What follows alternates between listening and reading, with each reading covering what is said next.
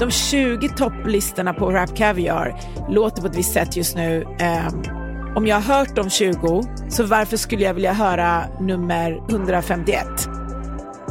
Du lyssnar på Din Musikbusiness Podcast med mig Ametist. Och mig Adam. Adam, jag har varit aktiv inom musikbranschen och musikens värld här i Sverige i ungefär 15 år, kanske 20 beroende på hur man räknar. Just.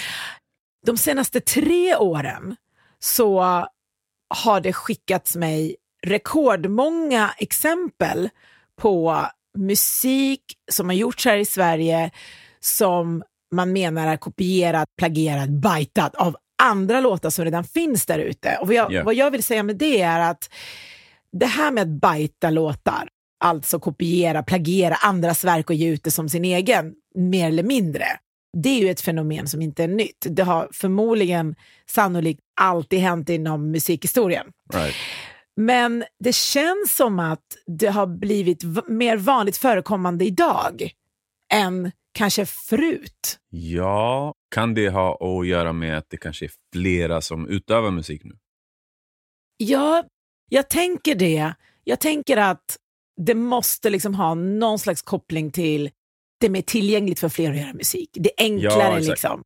Och så, alltså, samtidigt som, som du säger det här så ser jag liksom viss eld i dina ögon. Här, du gillar inte det här? Eller hur? Nej, det, det finns viss eld i mina ögon och så, du tänkte, du ser så fire flames i mina Exakt. ögon, som att djävulen går igång och nu ska jag attackera Exakt, någonting. exakt, exakt. Ja men, ja, men vi kommer till det, Mm. tänkte jag. Ja, men du, då- du har nog rätt. Men jag känner liksom att det är intressant att det verkar vara ett mer förekommande fenomen idag. Och jag tror att du är inne på någonting när du har en analys kring varför. Mm. Alltså dels så är det antalet utövare. Det här är, är, är ren spekulation. Kör, Okej? vi spekulerar. Och ifall det är någon som inte håller med, ni kan höra av er till, till oss på Instagram eller till hej dinmusikbusiness.com. Kom! Just det. Men vi får spekulera här. Allting Ja, ja, vi men- pratar om behöver inte ha facit och svar. Vi slänger upp tankar och pratar Okej, om men det. då kör jag. Då Ja. kör jag.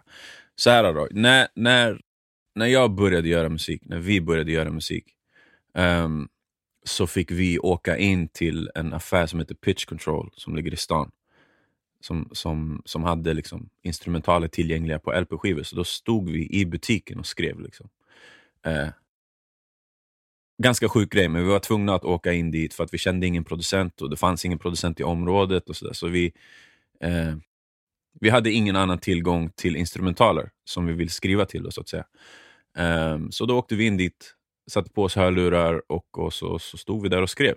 Med penna och papper Med på, penna- på ja, bänken precis. där liksom. Exakt. Mm. Um, Medan man idag har ju, alltså det finns ju mycket som helst. En uppsjö av saker som man kan använda sig utav. Kanske saker som är royalty free, som är gratis, som man kan använda sig av, som man kan släppa till och med, ifall man kommer till den graden. Ehm, det, det jag menar här är att ja, viktigt att ha koll på är tidsperspektivet. För att jag tror att det, det krävs en viss tid av utövande för att hitta en egen stil. Och idag så är musikutgivning så pass tillgängligt att folk tror att de är redo att släppa musik det första som, som händer. Är du med? De gör en låt som, som är någon annans stil. Som kanske är någon annans instrumental, som kanske är ett, en, en bitning eller uh, whatever. Liksom. Och släpper den som, der, som deras eget verk. Um, men egentligen bara på grund av att det går att göra det. Inte på grund av att de har hittat sin stil eller eh, tänker i de banorna. Att ah, men fan, nu måste jag göra någonting unikt här som bara, som bara jag gör. Kanske snarare tvärtom, man vill göra saker som, som redan finns, som passar vågen, trenden, som låter som, som det ska låta, som, som de andra låter. Det här är så intressant och det är därför det är så kul att prata med just dig om det här och eller överhuvudtaget att göra en podd med dig. För att du, du har ju perspektivet utifrån textförfattare, låtskrivare, artist eh, och producent. Så, att, så det du säger här nu, eh, det blir väldigt intressant för mig.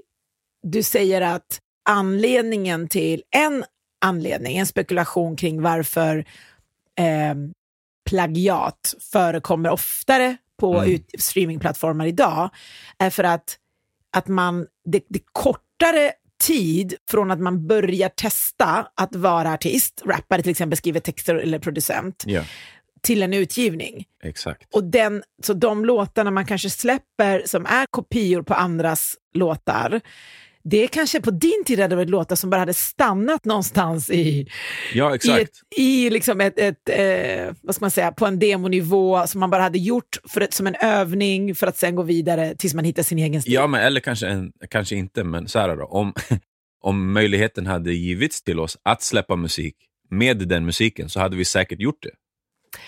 är du med? Mm. Det är bara, nu finns ju möjligheten att diktera det där helt själv. Nu kan vi eh, släppa en låt, vi kan spela in en låt idag och, och ladda upp den idag. Men den möjligheten fanns inte förut. Så eh, steget ifrån att, att ha ett färdigt verk och släppa ett verk var ju mycket längre då. Mycket längre. Och det kanske är, bra så här i efterhand. Också intressant att du säger att på din tid hade ni också kunnat släppa det, det som du skrev på någon annans instrumental som sen blir en låt som liknar väldigt mycket originallåten som du har skrivit till. Exakt. Hade ni kanske också släppt om ni hade kunnat? Ja, exakt. Det jag menar. Varför inte? Men, men då undrar jag liksom, var kommer det in?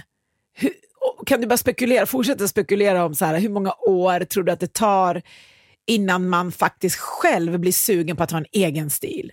För någonstans på vägen så tror jag att Mm. det blir ointressant att låta som andra för nu hittar man vad skulle du säga? Bra för du, du, jobbar ju, du jobbar ju med unga musiker. Eh, jag menar, hur ser du på den kurvan? Liksom? Hur många år Men hade bra man behövt? fråga. Alltså, jag tror så här. Ehm, jag tror att om man kan tjäna pengar på en stil oavsett vilken stil det är, så är man mer benägen att fortsätta göra det och därför inte utveckla ett eget sound ifall man, man kan leva på det. Så det är ju lite av en eh, eh, catch 22 typ. Här, eh, gällande, gällande, man kanske vill ha en egen stil, men kanske inte kan för att den här stilen är den som, som, som hämtar pengar just nu. Det funkar helt enkelt. Exakt. Det funkar. Och då blir det plötsligt, eh, det vi pratar om är ju att ehm, om det finns en så kallad Drake type of beat, eller vad det nu kan vara, liksom, som man vet funkar där ute. Nu låter ju Drake väldigt olika hela tiden, men eh, säg något bättre. Ja, men jag, är så, jag är helt med. Ja, låt oss säga så här, vi tar de eh, 20 låtarna som är i topp på eh, Rap Caviar, till exempel spellistan Exakt. på eh, Spotify. Så kan man ju redan nu när jag och du pratar, både jag och du vet att det finns ett visst sound som är inne i tiden just nu. Ja. Och då om man är ung och ny, rappare säger vi, då blir det ju såklart mer lönsamt att direkt liksom sätta fingret på det soundet Ja. eller än, gå ännu längre och göra en mer eller mindre en kopia på de låtarna. Ja. Ehm, och det, det fattar man ju på ett sätt, men det måste ju också göra att det blir på ett sätt kostsamt att börja hitta en egen stil. Det blir en risk. Om man är ute efter att vinstoptimera. Ja. Om det är vinstoptimeringen eh, i, det här, i, i streamingplattformars eh, fall är det ju antal streams, siffror. Ja. Om man vill vinstoptimera, det blir plötsligt en risk att vara innovativ. Exakt. Detta tycker jag känns men- inte så bra i magen. Jo, men så, så har det alltid varit om man nu räknar till, till helheten som 100 procent. Hur många av, av utövarna gör någonting som är banbrytande? Hur många gör någonting som är verkligen är nyskapande? Det är bara en, en eh, väldigt liten procentdel. Om ens som en promille som gör saker som är verkligen ut, out there. Liksom. Så har det alltid varit. Och den, den grejen kommer inte, kommer inte att förändras. Det finns få som skapar trenderna. Eh, men när någon har gjort det tillräckligt impactful så blir det nya trenden. Så följer alla andra efter såklart. Yes. Of course. Och, no, och sådana artister finns det bara några av Mm. per generation. Verkligen, till exempel eh, inom rapmusiken är Kanye ett sånt exempel Exakt. som har gjort det några gånger om. Ja. Fortsätter göra det på något sätt.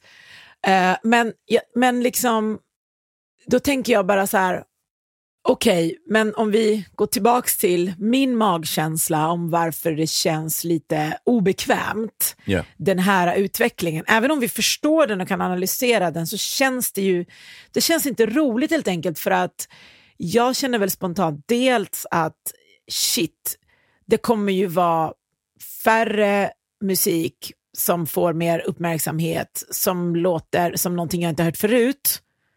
Alltså det blir liksom mindre så här wow, aha, oh, upplevelser. alltså Ja. shit, det, vad är det här? Jag har inte hört det här förut. Vilket i längden gör det intressant att liksom följa en genre till exempel. Right. Ehm, jag känner väl att jag, jag blir lite så här uttråkad redan när vi pratar om det. Jag har liksom redan hört de 20 topplistorna på Rap Caviar låter på ett visst sätt just nu. Ehm, om jag har hört de 20, så varför skulle jag vilja höra nummer 151 Mm. som Ja, är jag- en ung rappare i Sverige? Och jag tänker också, ja, vad säger du om det? Ja, och jag håller med dig. Men ehm, jag tror att när någonting är tillräckligt nyskapande så kommer, det, kommer du att få nys om det någon gång snart. Eh, sen så tror jag inte att man pallar, du vet. Jag tror inte man pallar som lyssnare. Eh, hur typ eh, långt fram man än känner att man är i saker, men fan mitt musiköra är hur bra som helst. Eh, jag kan verkligen identifiera när någonting kommer bli nästa grej. typ. Man pallar inte lyssna på saker som är helt revolutionerande hela, hela tiden. Så jag, jag tror bara att det där är en... ehm, Nej, för det är en en, stretch. Ja, precis. En Man dröm måste- som du har. Att Mm. alla, grej, alla grejer som du ska lyssna på är så här, "Ah, den här, den knullade mina öron. Eh, varje gång. Jag fattar precis, för det är en stretch och hela tiden ta in nytt och liksom försöka förstå och greppa det som är nytt. Men jag, jag, eh, jag tror att jag tänker på eh, nya influenser, nya detaljer i någonting som följer ett, en, ett sound eller en genre eller en Mm. subgenre. Att man liksom ändå har någonting nytt där som man bara, oh my god, det här, det här var intressant. Och jag tror att om, jag tror faktiskt att det är också den sweet spoten som många artister försöker eh, pricka.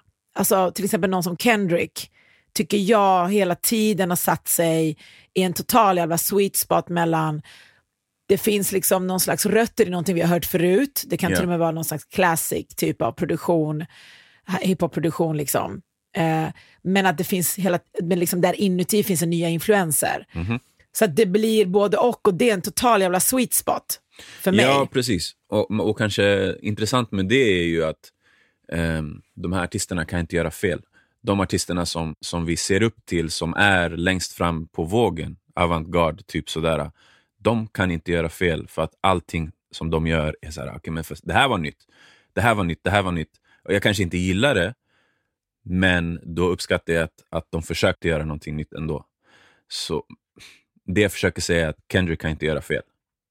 Oavsett hur bra eller dålig musiken nu är. Är du med? Han har satt sig själv i den positionen att folk kommer tycka att det är intressant att lyssna på hans grej. Sen så, så går det där också upp och ner. Alltså om, man, om man försöker dissekera Kanyes karriär så finns det bland hans, hur många album han nu har släppt, 11 eller vad det är, 10, jag vet inte vad. Så finns det ju album som folk tänker, ah, men fan, det här var inte hans bästa album. Och det var förmodligen det som var mest, mest nyskapande. Jag tänker på nu när vi pratar om hiphopmusiken att den i sig är ju en genre som är totalt uppbyggd av att låna från andra, eh, annan musik, andra genrer, funk, disco, soul och så vidare som Ja. är liksom de huvudsakliga, huvudsakliga genrerna som mm, man har liksom samplat ur, tagit ur och byggt, byggt låtar som sen kallades för hiphopmusik. Liksom. Så att, men ehm, så hela hiphopen är ju på ett sätt ett, en sweet spot.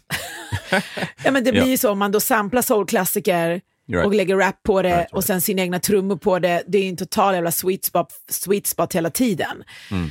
Då har vi sagt det, hiphopen är en sweet spot. Men, men, men skillnaden är väl liksom, jag tror att vad som också stör mig är ju också om vi försöker dissekera andra saker som verkar vara obekvämt här, är ju att det som vi ser idag är ju långt ifrån det. Dels så, har, så hamnade ju hiphopmusiken i där man liksom clearar samplingar. Man liksom, den som har gjort eh, i slutändan blev det så. Den som har gjort det som man har samplat ifrån får betalt Mm. eh, och, eh, och eller cred för det. Right. det jag tror det, det jag pratar om nu, när jag och du sitter här, det är ju mer exempel på rapmusik till exempel, där man rakt av i princip kopierar med låtar som redan finns där ute Yeah. och ger det ut under sitt eget namn. Jag tänker att som med allt annat så måste det ju finnas alltså en skala i när det inte känns så reko längre och alltså när det blir liksom för överdrivet av jag tar din låt, sätter mitt namn på det. Okej, du menar, alltså, menar du nu ur konstnärlig aspekt eller rättighetsaspekt? Faktiskt båda känner jag. Okej. Ehm, Ja, men låt oss break it down då. låt oss break it down. Rättighets, jag tänker så här, rättigheter är ingenting som en, en nybörjare bryr sig om och som jag inte tycker att en nybörjare borde bry sig om heller för den delen. För att um, det här är en genre, eh, inte bara hiphop-genren som är uppbyggd på, på samplat material. Uh, det där går ju också att bryta ner i sina beståndsdelar ifall man använder ljud från en synt som är analog. Okej, men det är någon som har gjort de här ljuden. Är det en sample eller inte?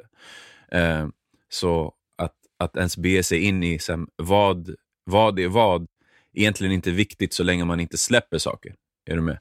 Nu är det en helt annan fråga ifall vi släpper musiken, tjänar pengar på musiken. Eh, men, men visst, okay, men låt säga att jag samplar en Beatles-låt då. Är det verkligen, alltså hur jobbigt är det för dem att inte få betalt för om, om jag ska cleara den samplingen eller inte? Jag hör vad du säger. Eh, man hade dock inte kommit undan med att bajta en Beatles-låt alls.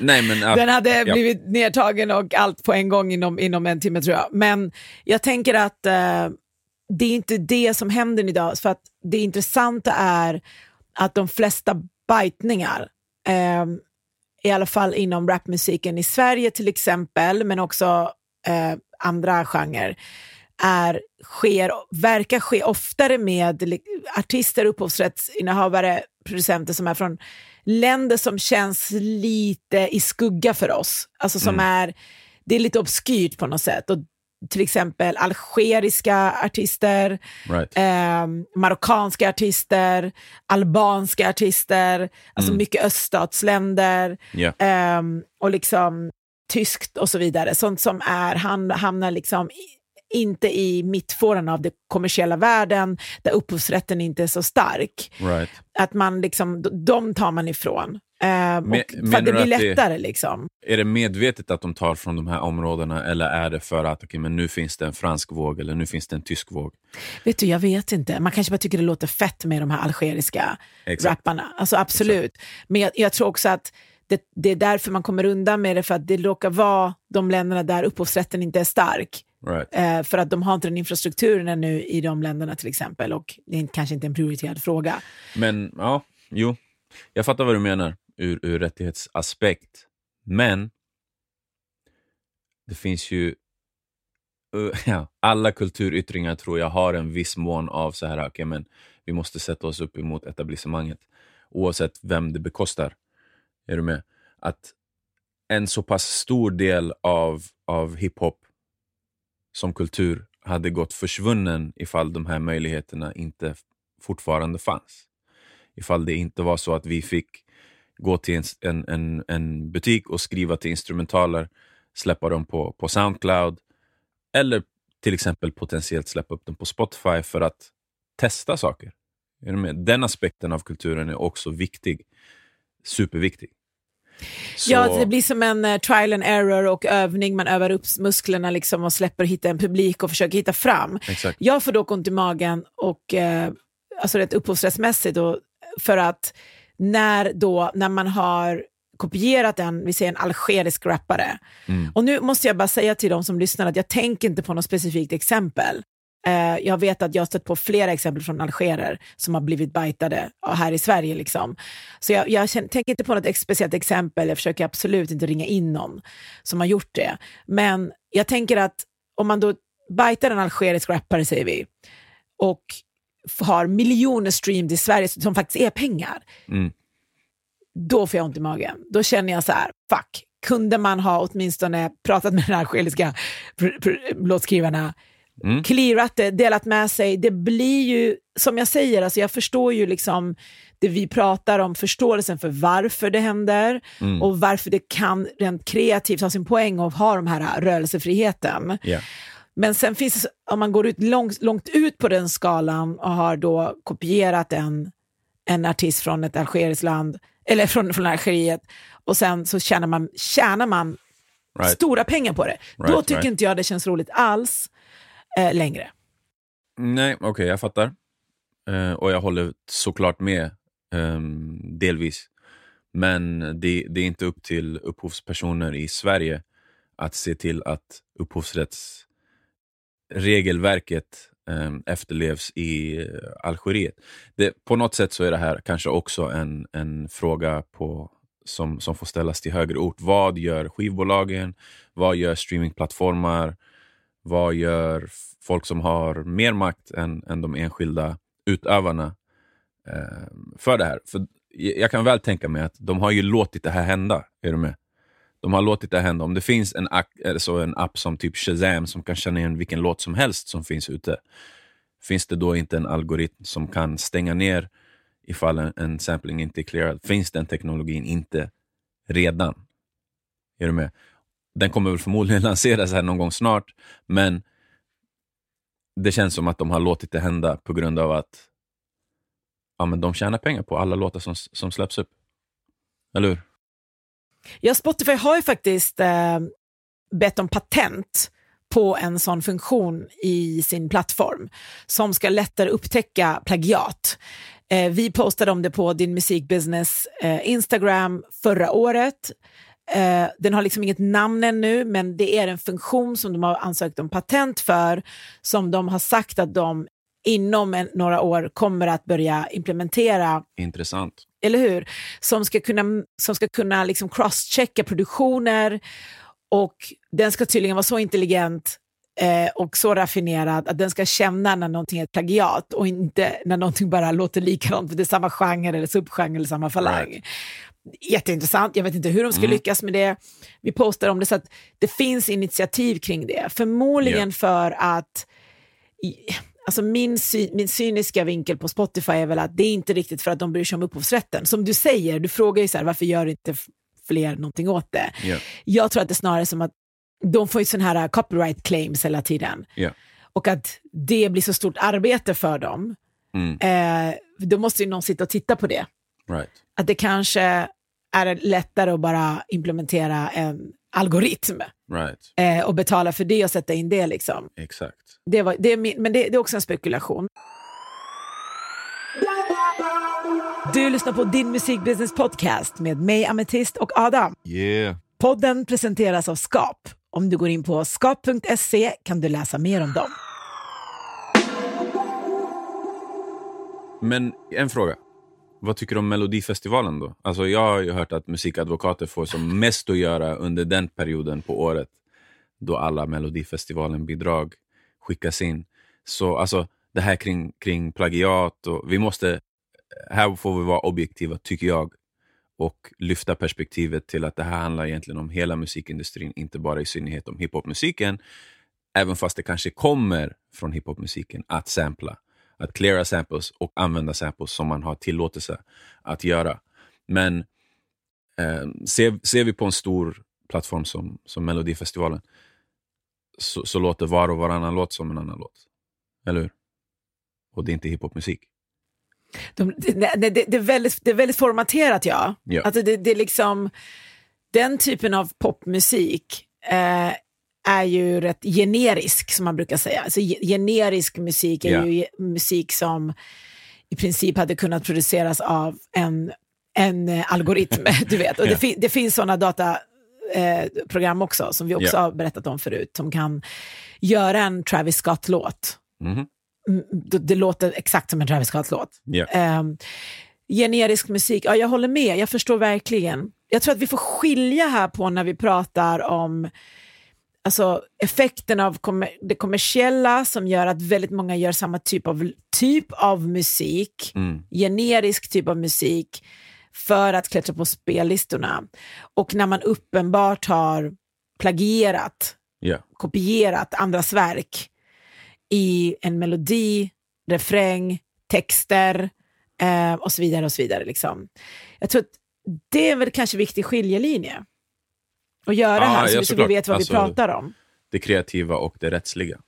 Ehm, Även fast plagiaten, bajtningen också i sin tur, som vi var inne på förut, förmodligen sker bara för, delvis för att ja, men man vill gärna klättra på listorna. Det det är en vinstoptimering, det är en riskminimering. Hur gör jag en Mm. låt som många gillar? Jo, jag gör en låt som låter exakt som den här hitten Right. med, med eh, eh, Drake till exempel. Ja. Så, ehm, men jag tänker bara på att det är, för mig känns det som att det har blivit vanligare och om jag får bara gå tillbaka till de unga talanger som jag jobbar nära, eh, som gör musik, så har jag också förstått en sak som jag tycker är lite oroväckande för deras egen del när de sen ska växa och bli musiker. Det är att de absolut inte har någon aning om att man inte får right. kopiera. Ja, det är intressant. Alltså. Det, alltså, det finns ju rykten som har florerat i flera, flera år om att okay, men visst, man får sampla i tre sekunder, man får sampla i fyra sekunder. Det är okej, man behöver inte be om tillåtelse, men så är det alltså inte. Man får inte använda samplingar ifall de inte är clearade, oavsett hur långa de är.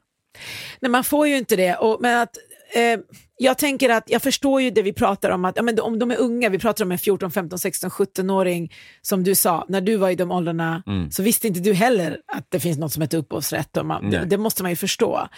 Jag tänker bara att om jättemånga gör musik nu och det finns ganska få som kan berätta för dem, Mm. eh, och att de, de släpper musiken direkt när de gör den, så är det som att man tappar dem lite på vägen kanske. Jag vet inte. Right. Alltså jag tänker att, Jo, exakt. Mm. Såklart, såklart det är så. Ehm, men vems, vems fel är det? Att den här informationen inte kommer ut? egentligen ingens tror jag. Det känns svårt att pinpointa någons fel liksom. Ja, men jag vill gärna peka finger. Vems fel är det då? Eh, skivbolagen har ett ansvar att eh, utbilda folk på precis samma sätt som de har eh, alltså de har en, alltså en hel affärsgren som handlar om att släppa musik. Då kan man också kanske ta sitt ansvar och försöka utbilda. Men okej, vad intressant. Men också distributionsplattformar. Sådana som man bara använder för att komma Exakt. ut på, eh, på alla plattformar med Precis sin så. musik. Som eh, Amuse eller vad finns det mer? Distrokid och så vidare. DistroKid och så vidare. Och så Ja. vidare. Eh, där man bara använder dem för, som ett verktyg för att sprida ut sin alla, på alla plattformar. Okej, du menar att de kan komma in Varför inte? med information? Varför inte? Ehm, de har ju alla muskler och, och, och koll på saker och ting, framför allt. Det ska liksom inte krävas individuella aktörer som du och jag för att utbilda en hel befolkning i de här frågorna. Ehm, tycker jag, personligen. Ehm, men ja, alltså i vakuumet av, av, eh, av det ansvaret som helt har lämnats ifrån, från, från skivbolagets, skivbolagens sida så har ju aktörer som eh, ja, men upphovsrättssällskapen och, och till exempel SKAP har ju, har ju möjlighet att nå ut till folk. Precis. Intressant att, eh, så har jag faktiskt aldrig tänkt att det kan vara som att den första man har att göra med för att få ut med sin, sin musik hade kunnat vara bara prata om det. Ja. Du vet väl att du inte kan sno någon annans verk? Exakt, alltså mer än en ruta som man ska klicka in. För det är klart, alltså man, när, man, när man väl ska ladda upp en låt, låt säga på Amuse, då, då, skickar man upp, man laddar upp låten, här är coverarten och sen bara får man eh, klicka på en ruta där det står, okay, men, eh, kan du på heder och samvete svära på att det här inte är plagierat? Boom, okej, jag kryssar in det. Okej, med? det är bara det. Och sen, det är klart man kryssar in den och så går man vidare liksom. Som 17-årig artist bara. Självklart, Låt mig bara släppa min låt. precis. Okej, så de, de kan nog göra mer, det, det håller jag med om. Men du, jag undrar bara, alltså, ehm, går det att prata någonting om, alltså, så här, 2021, vi pratar om allt det här, går det överhuvudtaget att prata någonting om stolthet över ett eget skapande? Alltså finns den ens? Det är klart den finns. Det finns bland alla som, som sysslar med det och många ser samplingar som redskap till att skapa egna grejer. Med all rätt.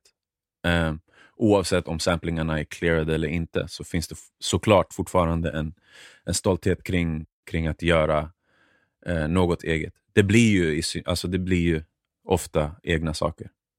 Eh, tycker jag personligen. Alltså ur, ur lyssnarperspektiv.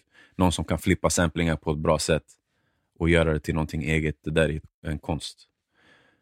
Um, sen uh, såklart så finns det många som, som, som precis har kommit in i musiken och som kanske tycker att okay, men nu måste jag passa in på en våg här. Uh, och då gör jag någonting som låter som, som nästa grej. Det där är någonting som kommer i kölvattnet av att det finns en trend överhuvudtaget. Mm, precis. Det var bara sån krock eh, för några år sedan när jag satt med en eh, 15-årig eh, up and coming artist mm. och som då eh, skulle spela upp sin eh, kommande låt för mig. Mm. Och eh, de hade inte distribuerat den ännu. Och jag, och jag lyssnade på den och jag bara, det här är ju, det var kopia av en just Travis Scott-låt och jag bara, yeah. jag fattar ingenting. Och det var liksom att texten också följde den lite och temat var lite samma och du vet, yeah. såhär, fast det var på svenska. Och krocken uppstod i att förklara varför man inte får göra så här. Och det var, vi var totalt så här, disconnect i alltså, lost in translation, vilket fick mig att inse så här, shit, alltså jag kommer in som en alien här. Ja, och så kan det, det var bara så intressant. Jag var så här, ja men, så till slut fick jag ju förklara så här till honom, jag bara okej, okay, tänk dig, eh, du pratar och är på ett visst sätt. Till exempel den här, den här personen har vissa ord han alltid säger, han har viss jargong, väldigt rolig. Mm. Jag bara så här, tänk om jag plötsligt börjar prata precis som dig, gör precis som dig, dra exakt dina skämt och dina så här taglines. vad hade du tyckt om mig? Mm. Han bara, jag hade tyckt du var en tönt län, jag hade bara sagt till dig, vad fan håller du på med? Jag hade bara tittat. Jag bara, exakt, tänk så. Jag fick liksom gå så pass långt med sån mm. banal exempel för att förklara. Men jag tror inte jag ändå nådde fram alltså. Nej men alltså, precis. Uh, det är jättesvårt. Det är jättesvårt. Vad, man kan, som, som vuxen person så kan man aldrig klättra in i en, en, en 15-årings skalle överhuvudtaget. Och man kan inte förvänta sig att de känner till rättigheterna eller att de ens håller sig till rättigheterna ifall de känner till dem. Eller att vi överhuvudtaget kan förstå oss på den här kreativa processen, timmarna som har lagts. Någonting har ju skapats här, oavsett om det, om det är en kopiering eller inte. Absolut, eh, han har jobbat hårt med den här Ja, precis. Alltså, och, alltså, jag vet inte, kanske måste det kan det göras en, en bank med kopierade låtar som är feta också, som, som kan kanske få en, en egen upphovsrätt av, av något slag. Jag vet inte. Men... Det, där, det där gick vi in på till slut. Så sa jag så här, okej okay, det finns ett sätt för dig att göra det här på. Det finns någonting som heter att man gör en hommage. Mm. Alltså man gör en version. Eh, så alla versioner är ju i princip så en hyllning till originallåten för någon som gillar den verkligen. Yeah. Eh, du, kan, du kan göra en hommage, du kan göra en version, och, men då är man tydlig med att det här är liksom det är en, ja. det är en version, det är en hommage till den här låten. Jag, så var jag lite så här, äh, försökte hitta gränsfall, men du kan till och med namedroppa yeah. originalartisten i din text. Right. För då, då pekar du på så här, ah, jag, jag, jag vet att det här är en version av den låten. Mm. Då blir det som att du också inte framstår att du försöker säga det var jag som gjorde den här låten. Yeah. Och så vidare, och så höll man, höll man på, höll man på. Liksom. Men jag tror att det som är svårt att förklara för unga musiker är det som är i slutändan är egentligen anledningen till varför man sitter och pratar om det. Det är liksom upphovsrätten är ju viktig att hålla i och respektera för att den i slutändan handlar om att låtskrivare, producenter, artister ska faktiskt kunna leva på sin musik. Så är det. Alltså liksom i slutändan är det ju handlar det ju inte om det här med respekt för ett verk eller innovation eller hit och dit. Det handlar inte om de här, egentligen handlar det i slutändan inte om mjuka värden. Nej. Det finns ju där, men det är inte grundbulten i det. liksom. Åh, jag ska respektera ditt skapande. Yeah. I, det, egentligen handlar det om hårda värden, liksom att man ska, upphovsrätten fanns inte förut. Folk gjorde bara målade tavlor eh, och gjorde musik och slängde det ut där. Yeah. Men varför man en skapad upphovsrätt för att man insåg att så här, shit, det här kan bli ett yrke. Exakt. Att måla tavlor kan vara ett yrke. Men då, då, måste vi, då måste vi skydda liksom de här uppfinningarna. så att du äger Mm. din uppfinning så att när den säljs vidare, i vårt fall streamas, så tjänar du på det och ingen annan. Så att jag inte kan ta din tavla, sätta mitt namn på det, sälja den, tjäna på den bara för att jag var lite bättre på business eller jag hade andra connections eller whatever, nå, nå, nådde ut mer. Så att det är egentligen handlar om, upphovsrätten handlar om hårda värden, du måste äga ditt verk för att kunna tjäna på det. Leva på musiken, underlätta för dig att leva på musiken.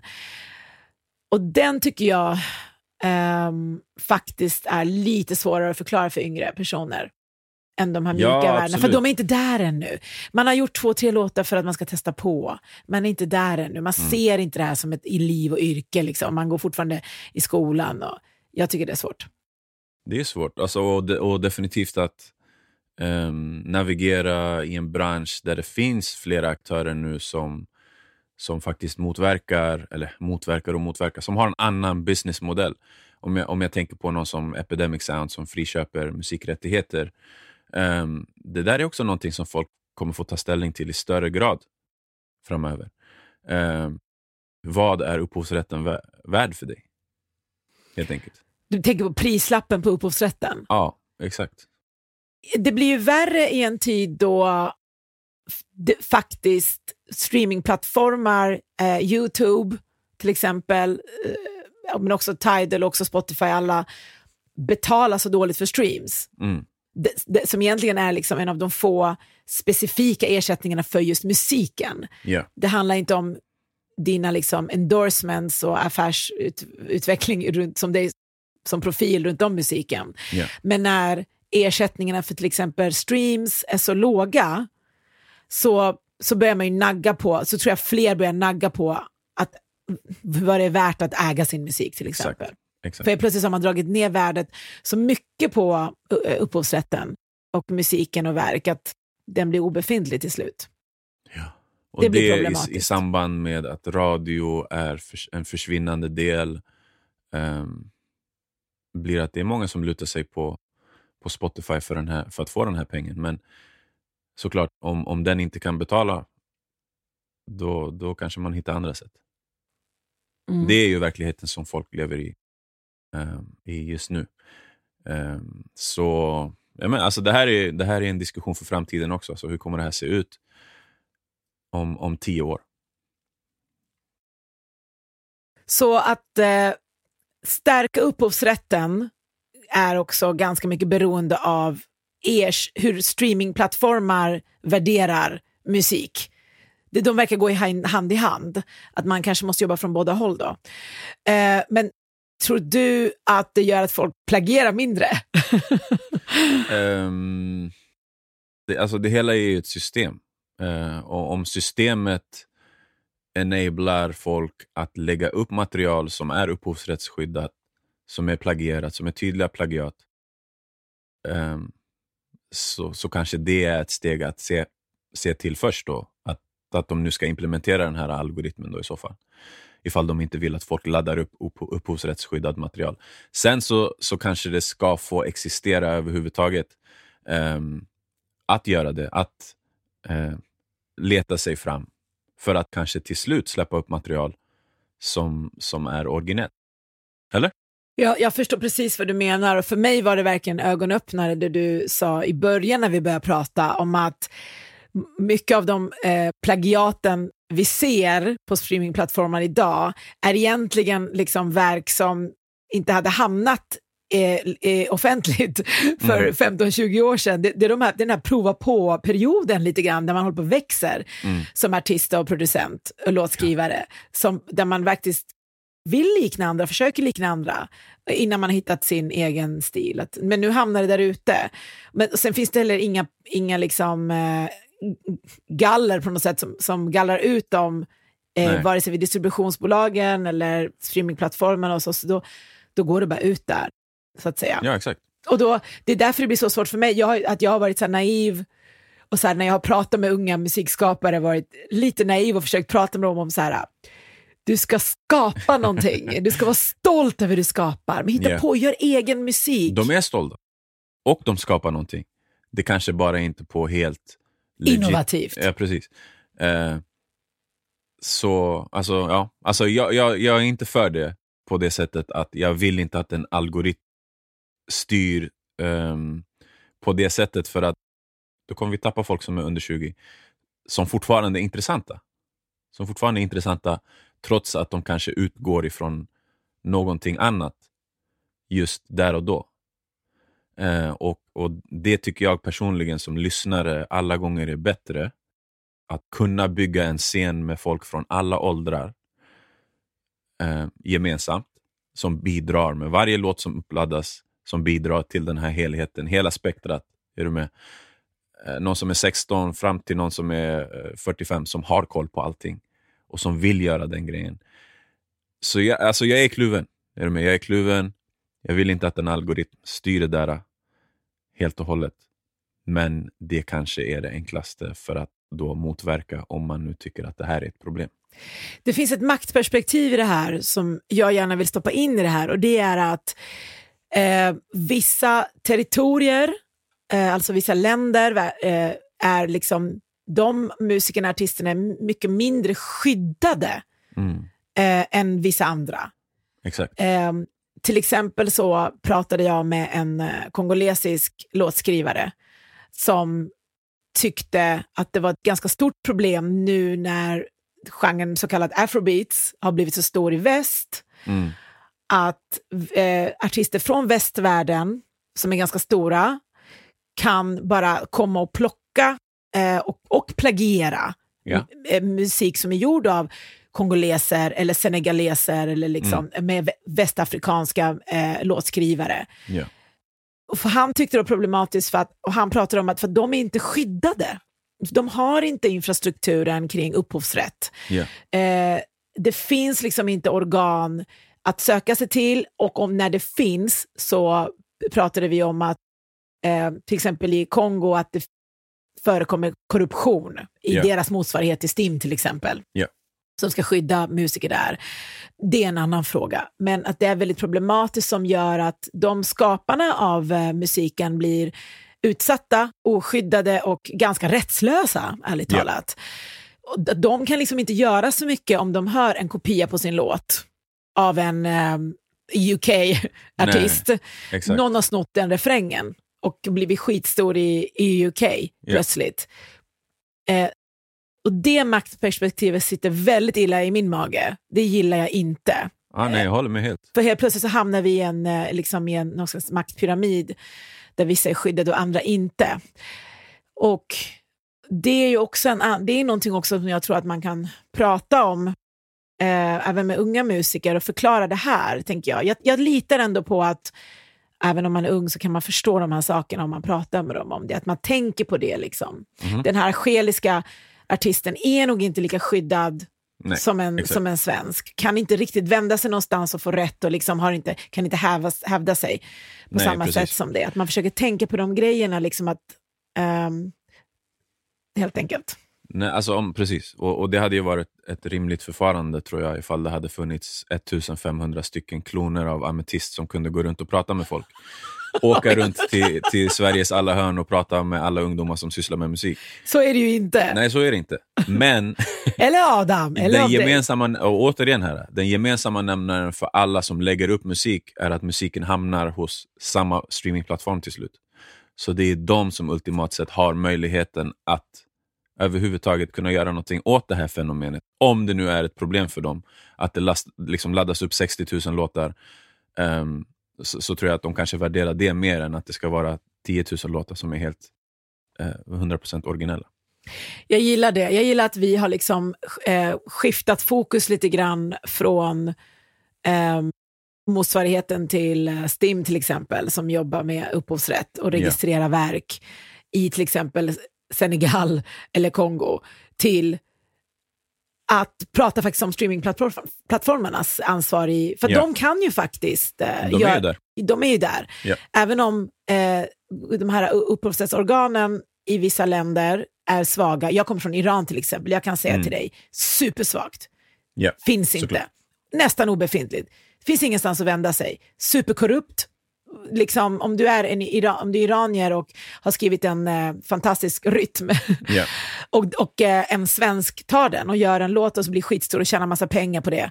Eh, Ja. Så har du som den där iranien i Teheran har faktiskt ingenstans att vända sig. Right. Eh, men det finns en Spotify till exempel, eller Yo- Google, eller YouTube, eller Ja. Tidal, alla de här. eh, Apple Music kan faktiskt vara, vad ska man säga, sila däremellan. Right. Superintressant. Okej, så med allt det här sagt, vi har eh, gjort en eh, analys på läget nu. Vi har pratat om hur vi förstår varför det händer, det här med bajtning och plagiat Mm. och problematiserat vilka kan man kräva, kräva ansvar och, och så vidare och vilka kan man kräva mindre ansvar av. För att de, det, det är svårt att veta. Eh, men vad tror vi om framtiden då? Hur tror du det kommer bli framöver kring bajtning? Um, ja du, bra fråga. Jag tror det kommer fortsätta i, i, en, i liknande och kanske växande utsträckning beroende på, um, beroende på hur pass uh, hårt plattformarna tar tag i den här frågan. Um, införs det en algoritm som, som det gjordes på till exempel Soundcloud för några år sedan som bara automatiskt plockar ner grejer då kommer det ske en migration av folk som laddar upp grejer på Soundcloud till en annan plattform som faktiskt tillåter det. Eh, tillåter inom citationstecken. Så man bara flyttar på problemet liksom? Exakt. Mm. Så fenomenet kommer alltid finnas för att det, det är ett skede i nästan alla kreatörers liv. Att se till ja, men vad inspirerar mig, låt mig försöka göra någonting som liknar det här först. För att sen potentiellt kanske hitta sin egen stil längre, längre in i framtiden. Um, men ja, precis, man skulle lika gärna kunna, kunna sätta förstoringsglaset på de här nya plattformarna som, som eh, träder in. Då. Alltså, varför finns inte avtal redan, redan eh, eh etablerade? Är du med? Alltså, varför, ska det ta, varför ska det ta 20 år, 10 år eller 15 år för folk att förhandla upp någonting som Youtube har tjänat så här mycket pengar på fram till den här punkten? Och inte gett artister ersättning för det som faktiskt driver deras content. Så du ser inte du ser inte ljust på det här? Du ser inte att bajtning blir mindre förekommande Nej. framöver? Nej. Nej, Precis. det, jag tror det är ett konstant, konstant faktum som aktörerna får ta ställning till allt eftersom. Eh, men visst, det går att, att, att fostra en, en kultur kring det på ett annat sätt än vad som görs idag. Jag håller med. Jag tror inte heller att eh, vi kommer få se mindre bajtning i framtiden. För att eh, det är inte så mycket som pekar på det, faktiskt. Ehm, jag hoppas att det kanske blir tråkigare att höra låtar som låter som andra låtar eller att fler börjar prata om det så det blir lite skämmigt. att jag bara har kopierat någon annans låt liksom. Mm. Eller något sånt där. Ehm, och jag tror ju på att man börjar prata om det här maktperspektivet lite mer. Eftersom jag personligen ser trenden att man bajtar från svagare territorier där upphovsrätten är svag. Liksom. Right. Att man kanske kan börja prata om det. Ja, intressant ämne alltså. En rolig tanke som jag har haft när jag har hört uppenbara eh, bajtningar av, av redan stora låtar. Jag brukar tänka så här, och det har jag sagt också till unga musiker. Okej, om Gunna redan har en hit med den här produktionen, varför ska man lyssna på din? Han har ju redan gjort det. Förstår du vad jag menar? Mm, Han, har ju, ja, men han man- gjorde den här låten, han optimerade den, alla älskar den. Och så kommer du här. Kolla, Varför ska dig. du vara intressant? Jag är med dig, men det där är en frågeställning som man har fått tampats med överhuvudtaget under superlång tid. Det är samma sak som att ställa frågan till mig, som är, Adam, varför spottar du på engelska för? Det finns redan amerikanska artister som pratar engelska, som har det som modersmål. Och som, alltså, är du med? Eh, det handlar inte ens om det. Det handlar om att vem kan man nå ut till med den här grejen? Är det lättsmält? Okej, men då kommer 12-åringar hoppa på tåget. Så du lyssnar på musik ur öronen av en som är i din ålder. Medan du aldrig kan krypa in i ett huvud på någon som är 12 och som tycker någonting är fett och förstå varför det är fett. Är du med? Ehm, så jag, jag vet inte om det är en intressant fråga. Eh, Det var kanske fel fråga att ställa i sammanhanget. Det är jättebra. Jag älskar den här diskussionen, den är supersvår. Det går liksom mellan, mellan förståelse och eh, en viss här ont i magen kring saker och ting. Right.